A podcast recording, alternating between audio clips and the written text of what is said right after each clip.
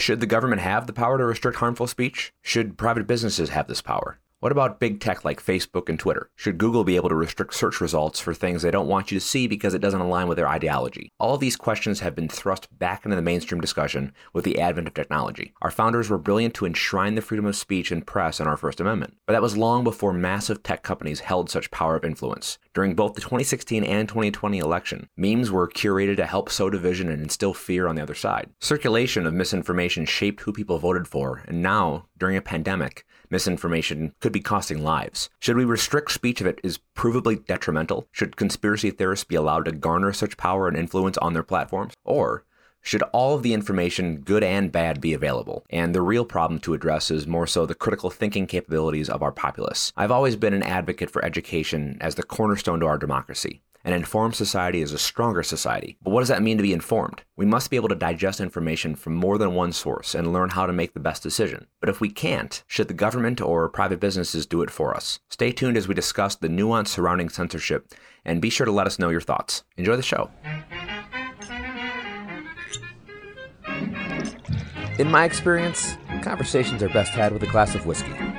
Join me, Alan Cogan, as I engage in meaningful discussions while enjoying a glass of my favorite spirit. Welcome to the Cogan Conversation.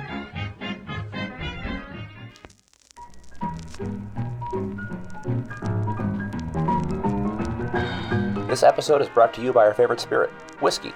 We enjoy conversations more when there's a drink in our hand. During this discussion, I'm enjoying a glass of Highland Park 17 year full volume, created using only ex bourbon casks laid down in 1999. This Scotch whiskey delivers flavors of creamy vanilla and sweet citrus fruits, balanced by Highland Park's characteristic aromatic smokiness. It highlights notes of caramelized lemon and soft banana. Finally, a hint of cinnamon that melts into a smooth toasted oak note. Now, let's get back to the show. Cheers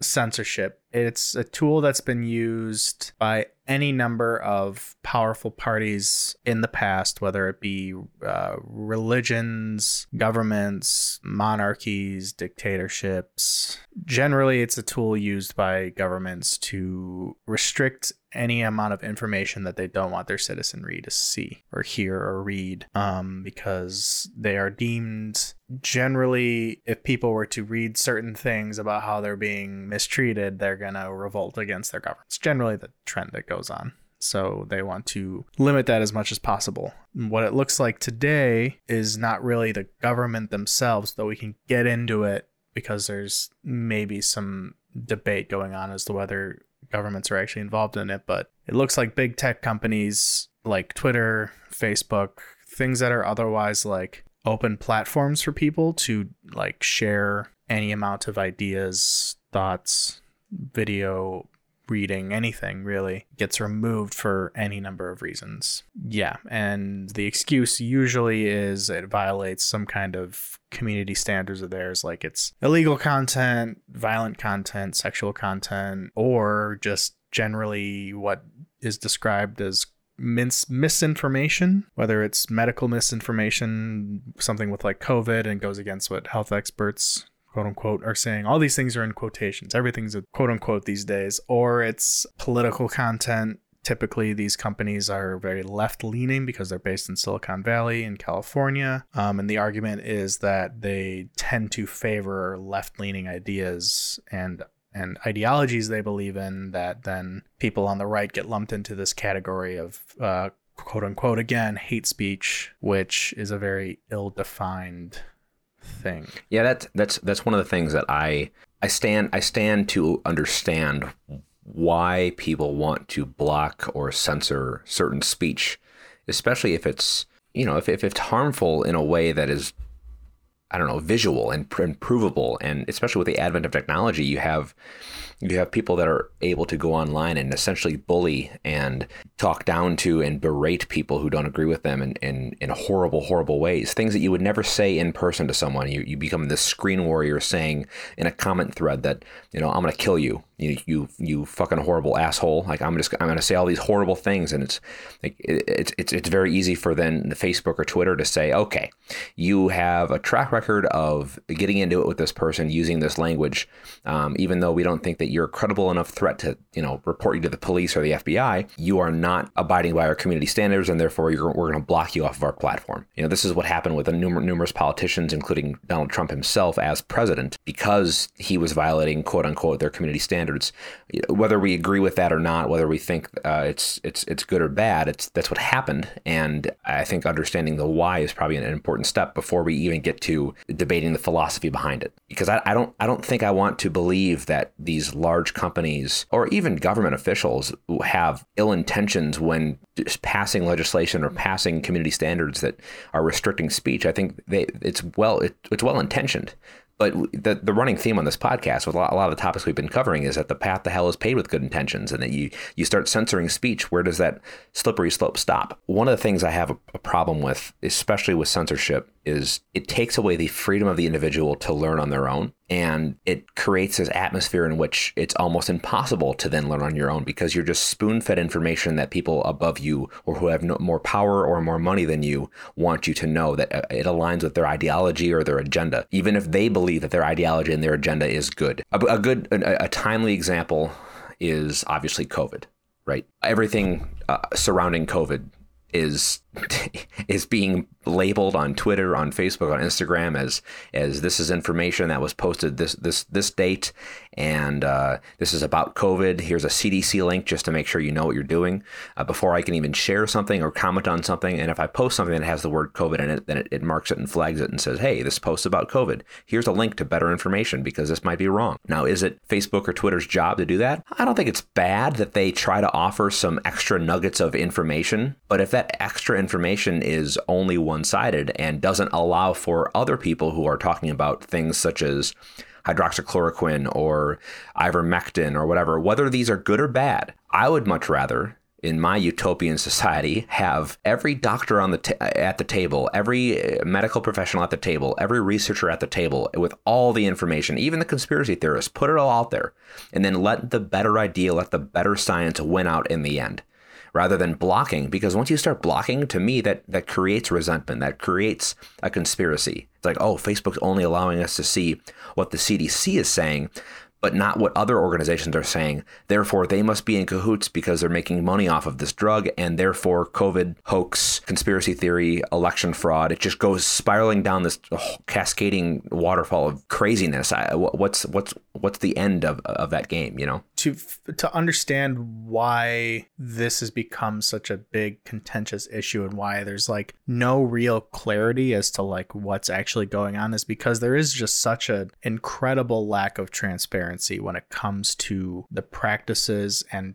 like how these companies actually decide like they're they're suddenly the arbiters of what is truth and what is not what information should be trusted and what shouldn't and who can be on their platform and who cannot. It's like they can name any number of reasons they can say oh we removed trump for violating community standards but i don't know if they ever actually put out like exactly what tweets of his violated those community standards because there's maybe a three strike policy, but like sometimes it seems like that's just a completely arbitrary rule for people. Like, I mean, I'm sure he's made tweets in his four years of presidency that violated their community standards, but he didn't get removed until like a seemingly very specific time right after the Capitol riots this year. And so, like, it's just like the timing of things that just it, it doesn't lend to these companies' credibility when it comes to what they're deciding is right and wrong and what should be censored or left to, you know, spread on on their platform. And then yeah, when it comes to COVID specifically, it definitely doesn't help when something that they might have labeled a year ago as misinformation, quote unquote, and removed it from their platform is now mainstream news that everyone seems to accept, notably the lab leak theory when it comes to the actual virus. Like a year ago, I, I swear to God, there was that was a contentious thing. Like people couldn't post a single thing about that. Like, oh, maybe it leaked from this lab in Wuhan, and that was labeled, oh, well, the experts say this, this, and this, and this. No, it was a natural born disease, came from bats, and blah blah blah. And now it's like, oh, well, that's maybe debunked now. So this what was once information is now generally accepted to be a possibility. And now and so that just creates this resentment of like okay well what other shit have you labeled misinformation in the past or are labeling misinformation now that is going to turn out to be true? And how many people are you going to ban or shadow ban? Because that's another thing they do too. It's like they they might not outright ban you but they can completely and totally limit the reach that you have by just just like any any reach that your post might have had doesn't show up on people's timelines and you won't know it and they won't know it and this happens on twitter all the time happens on facebook too i know they've testified before congress before but it seems like it's just a, a circus of nonsense every time they do like i don't know if there's any anything actually substantial said by mark zuckerberg in front of congress that explains what the fuck they're doing when it comes to any amount of the content they allow or disallow. Well, and that's the funny thing too. You bring you bring the the hearings up that it's really it just it, it, devolves down into Zuckerberg and Jack Dorsey. They basically just do an instruction course on how the internet works to these 75 year old plus Congress members. There, there's a weird symbiotic relationship that has to happen but can't because Silicon Valley, who has, I would argue, more power in, in influencing the public discourse than than government does. No, I, th- I think the, the larger question is is whether or not these tech companies should fall under the First Amendment? Is, is there do we stand to benefit from making them or forcing them to allow to everyone to say whatever they want?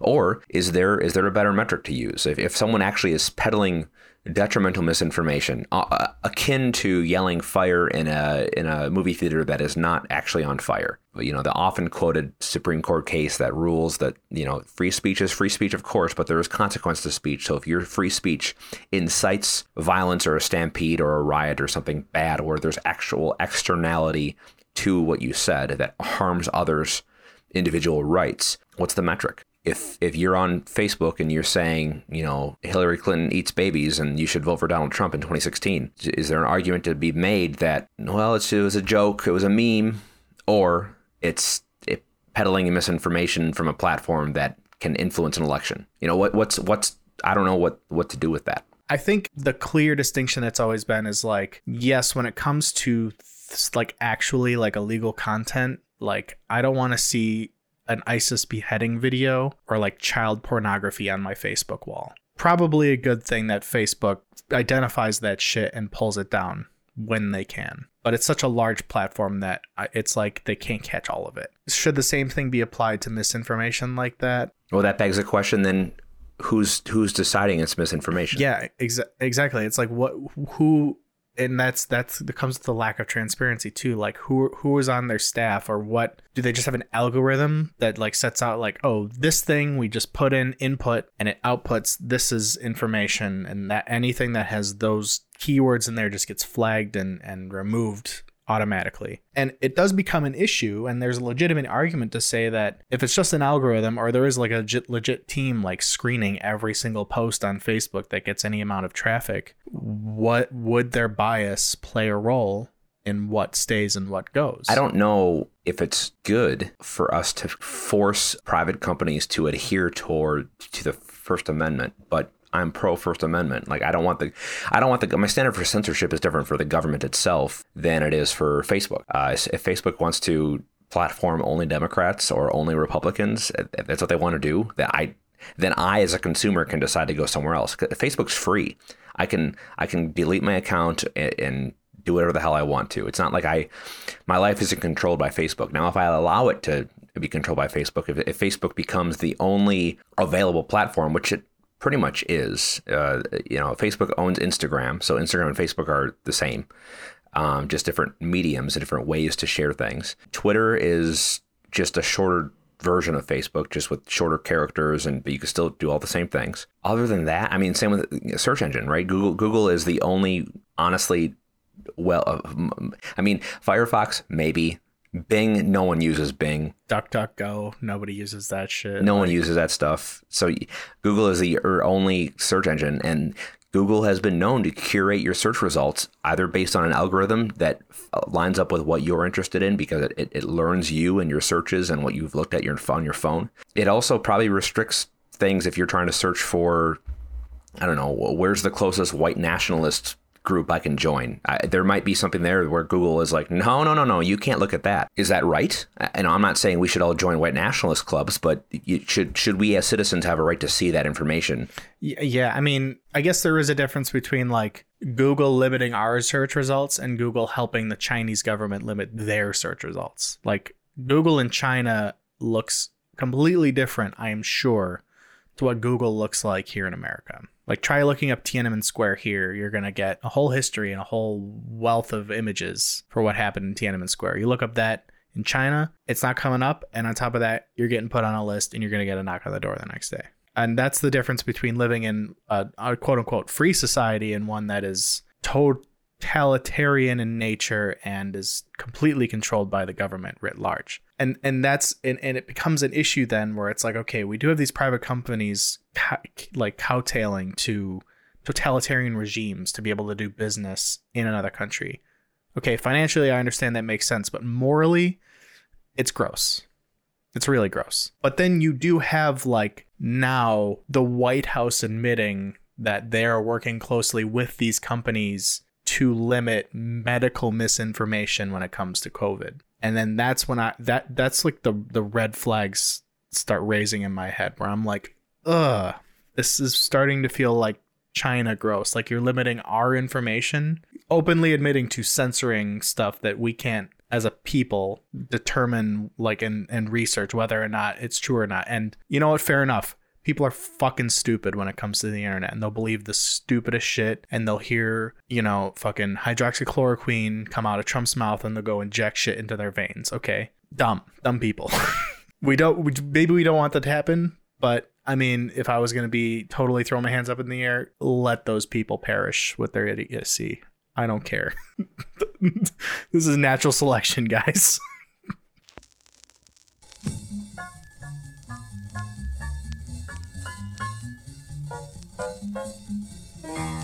Every month, Grant and I will tackle an important topic while enjoying a glass of whiskey. If you don't agree with our opinions on these issues, that's great. We want to hear from you and hear your side of the story. Our goal is to understand different perspectives and engage in conversations that matter without regressing to the same division that exists in our hyperpartisan politics. We can and must do better in finding common ground. Discussions breed solutions. The Cogan Conversation is a podcast that welcomes respectful discourse, paired with a glass of whiskey, of course. If you'd like to offer your take on an upcoming episode or join us for a glass of whiskey, please reach out to us on social media or head over to our website and send us a message.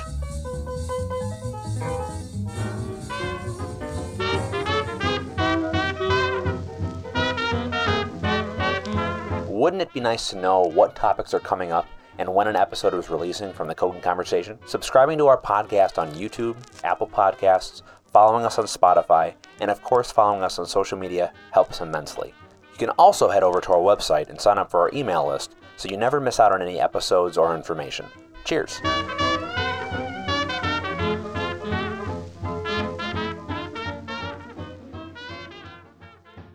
It's not it's not our government's job to protect us from ourselves. It's to protect us from others uh, and those who want to infringe our on our rights and our individual freedoms right? It's not like if i want to go you know do something stupid that's on me. If if i if i listen to something on the internet and I, I decide, okay, well, I'm gonna take this medication that I haven't, I don't know anything about because I'm not a medical professional. Even though I read a, a medical research document, I'm still not well versed in medical lingo. So why would I even claim to be an expert? But I'm gonna post on Facebook to all my friends and say I doing this because someone who I like said so on the political spectrum, and then I go do it, and then I end up in the hospital with an infection or with a with a, a liver disease or failing failing kidneys uh, you know that is it if that's happening at a, at a, at an alarming rate i think the problem isn't the misinformation. The problem is that we have so many people who are so susceptible to to stupidity. So what's the, what's the what's the job there? Is it? I mean, my I always go back to education, and education to me isn't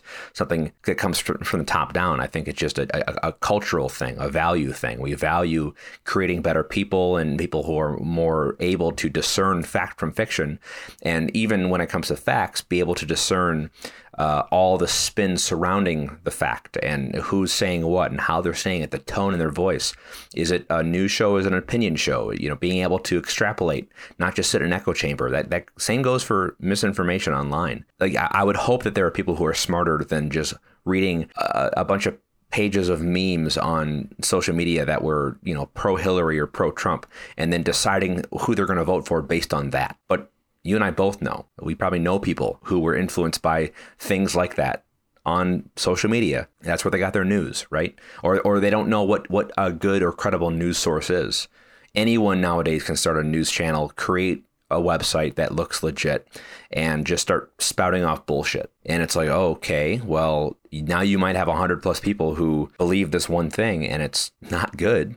So where does where is the censorship? Where does a line get drawn? Right. I obviously I think obscenity, child pornography, like you said, ISIS beheading videos, things like that. Uh, you know, if you want to find it on the internet, you can find it. There are places, there are corners of the web you can find everything. But there are also corners of our national intelligence agencies that can find you if you start to search for, I mean, child porn as an example.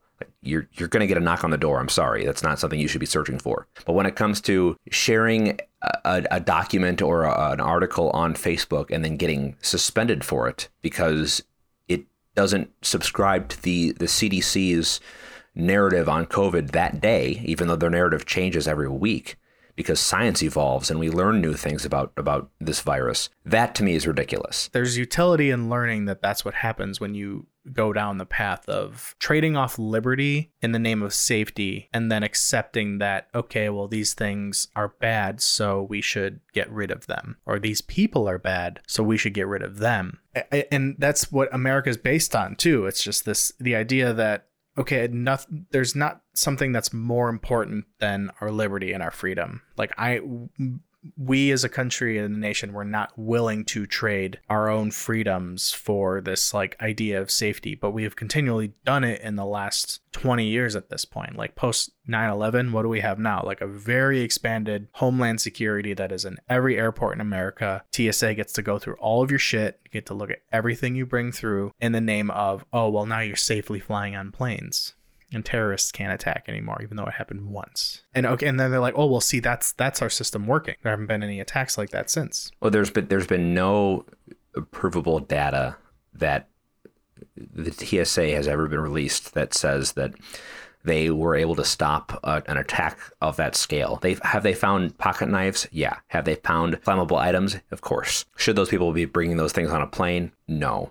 But at the same time, are are you, you just by screening them at, at, the TSA at the gate? You're not like you're not understanding their psychology. That person might just have a, a, a knife on them, and it's like, oh, I forgot. You know, I damn it, I should have put it in my check bag. Oh well. Or were they going to use it to hijack the plane? I, I mean, but that's that's another thing too is that censorship might get into the weeds when it comes to the internet now too with with how many people have become radicalized and and do things in the name of Islam. That is true, but then there's the argument on the other side now like post Capitol insurrection in in the beginning of this year like oh well that was directly a result of Trump's tweets and and this place called 8chan where they believe these crazy conspiracy theories. It was all organized there and I'm like first off I don't think that was a real like threat to our nation's security. A group of idiots just going in and throwing chairs around in the Capitol. Like, okay, yeah, people got shot and people died, but like, come on, guys, they're LARPing. This is not like a real like militia coming in and trying to take over our government. But they're using that as an excuse for all these like, oh well, we have our our um, January 6th commission who's going to go in and identify who are the real threats to our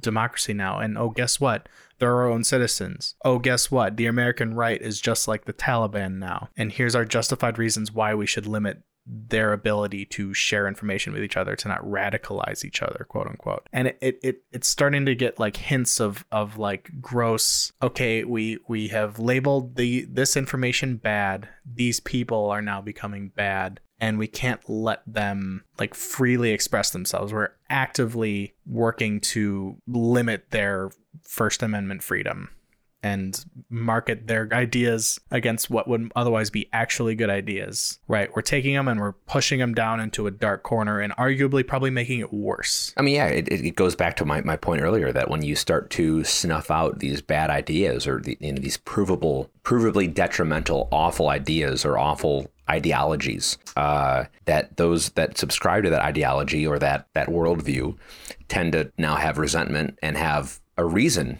to call the government whatever name you want to pick because look they they they're they're pushing us down to the dark corners. They you know they have things to hide we're, we're the QAnon might be a good example too because you know QAnon isn't the, the Taliban and, and, Al Qaeda and ISIS and, and that kind of and, and all the radicalized Islam stuff. That's that's a little bit different because there actually is. I mean, they, they actually have credibility as a terrorist organization. Like they have done things that have been bad. They, they, they are they are bad. We all agree with that. The QAnon folk, though, that's more so just internet idiots who think that Democrats are eating babies and that Donald Trump is like the savior of all people. And they haven't like hurt anyone in, in the way that uh, the Taliban has, right? They're, they're, they're not the same. But do I believe that QAnon should be banned from Facebook and Twitter because they say outlandish, insane things that might radicalize people to a point where they think that January 6th was a good thing to do because they think their country really is being taken taken over by uh, Democrat lizard people? If if their tinfoil hat really is that strong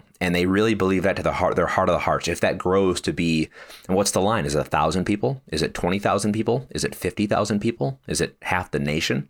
What, what's at what point do we say, uh, something's not right? Maybe then the question is the people with the good ideas aren't good at, at, at messaging their good ideas, and they have they have such a record of corruption that they're giving more room and fanning the flames of those who are creating their own conspiracy, their own reality. So that's another question too. The philosophy of, of selling your, your ideas. If if your ideas are better, if your ideas are good, but theirs are dog shit awful with no ounce of research, but they're the ones winning. They're the ones winning the PR game. Why is that? Is it then Facebook's job to say, well, because y'all are idiots, we're going to only put up what we know is good, even if Facebook's right, even if Facebook is 100% right in what they're doing? Is it does it actually help us in the long term? My answer is no. My short answer is no. I, I don't think so. I I'd rather have everything on the table. I'd rather have all the information. I'd rather have, you know, if, if there's 90, 90% doctors say that, that this is what we should be doing for COVID, but there's a 10% doctors who also have the same degrees, the same credentials, and they say, well, we're not really sure,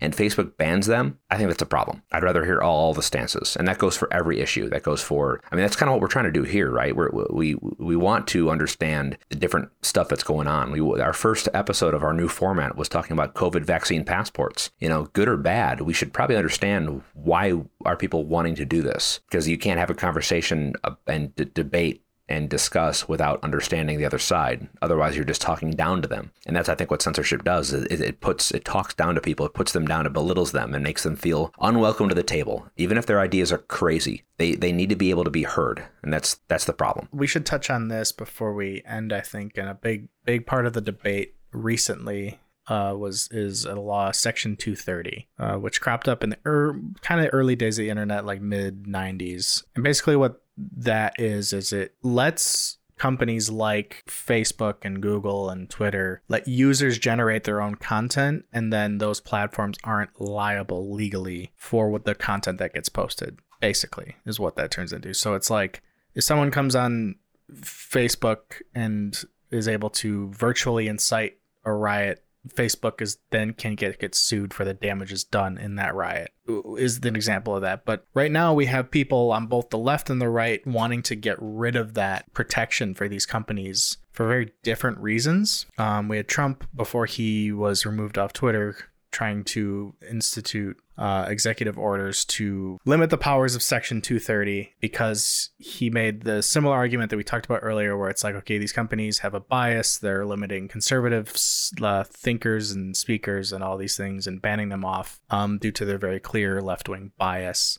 And if we were to get rid of Section 230, we would be able to sue them, I guess, for their clear bias, which I'm going to take, take to its logical conclusion. Okay, we get rid of Section 230. You're a conservative who sues Facebook for banning you for ideological reasons. And then the court then rules it's a private company, it can do whatever it wants what do you think is the end result of that? I don't think it would change their practice at all of of banning the people that they don't want on their platform. Then you have people on the other side like biden calling for a re- repeal of 230 because they want to be able to have more power to uh, limit people's speech on these platforms which again like if you just got rid of 230 i don't i don't think that works either like uh, it's like what the only way you can like have full control over what is on these platforms is if you like nationalize the internet which is nationalizing everything is a fucking terrible idea but especially not the internet like i don't want the internet to be a utility of the government. I don't want to be China,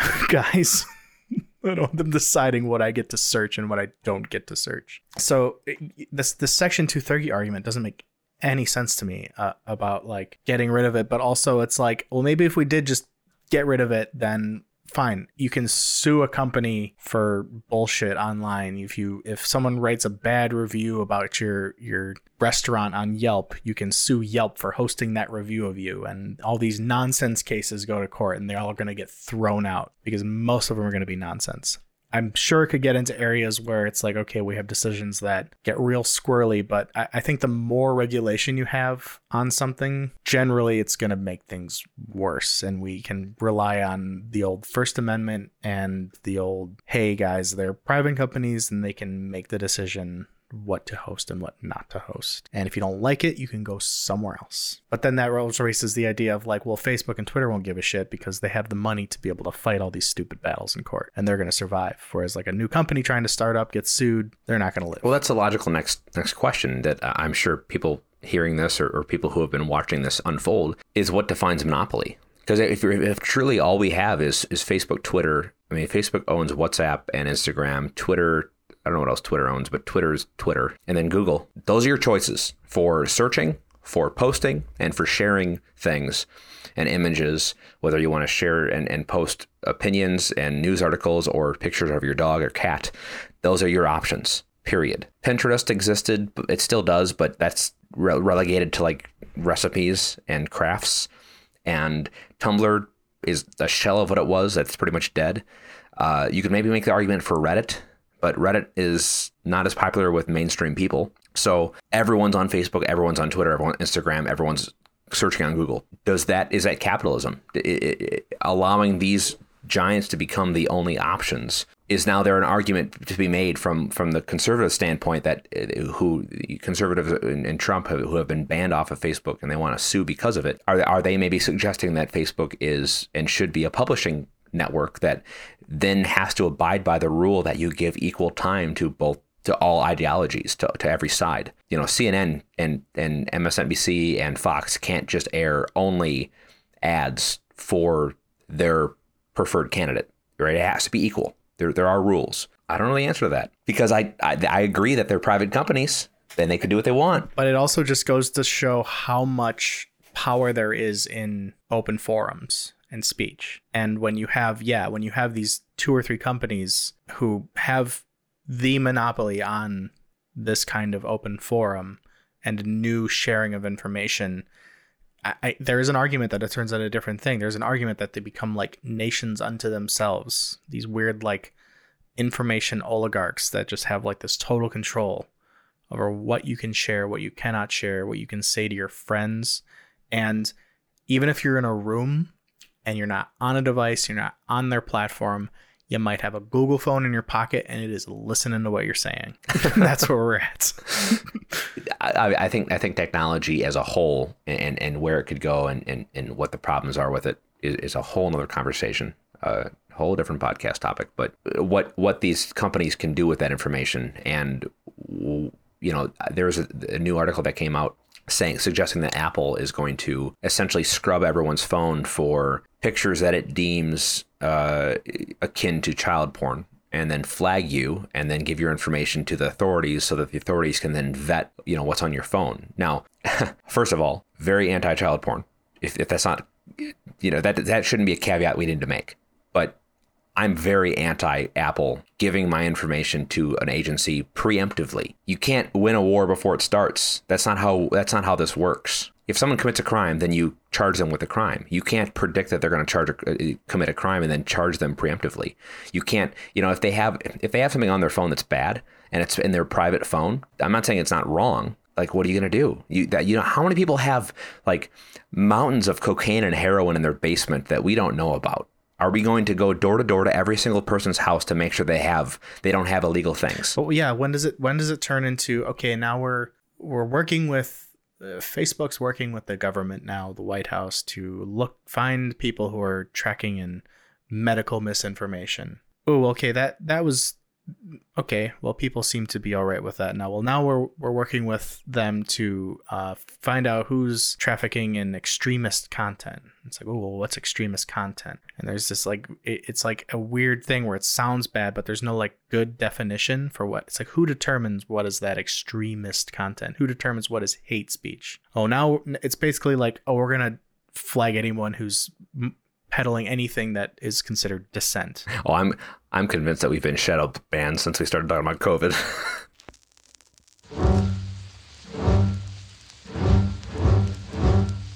This podcast is a work of passion and it's completely self funded. We want to continue providing this platform dedicated to free thought and conversation, but we kindly ask that you show your support. Patreon isn't just a platform where you can give a small monthly donation, it also gives you exclusive access to extended, unedited episodes, bonus content, as well as creative input into whatever we cover. Being a supporter on Patreon makes you a member of the Cogan Conversation family and helps us continue this passion project. For just a few bucks a month, you can help us grow. The more we grow, the more perks can come to being a supporter on Patreon. Head over to our website and learn how you can sign up. Someday they're going to find him dead.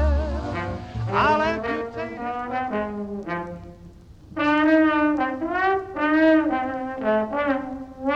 this brings part one of our discussion on censorship to a close. What are your thoughts? Are there any angles or things we didn't cover that you thought we should have? Tune in on September 20th for part two, where we'll further flesh out our thoughts and dive deeper into the nuances and philosophies surrounding censorship. In the meantime, if you're enjoying this new format with our monthly topical discussions, we would greatly appreciate sharing this podcast with friends, family, and help to spread the word of our message of nuance and understanding. During these divisive political and social times, we want to make sure we have conversations without assuming the worst in each other and embrace different perspectives. Well, better way to do so than with a glass of whiskey. Please like, subscribe, follow, and share us all across social media and podcast platforms. And be sure to give us a five star review on Apple Podcasts.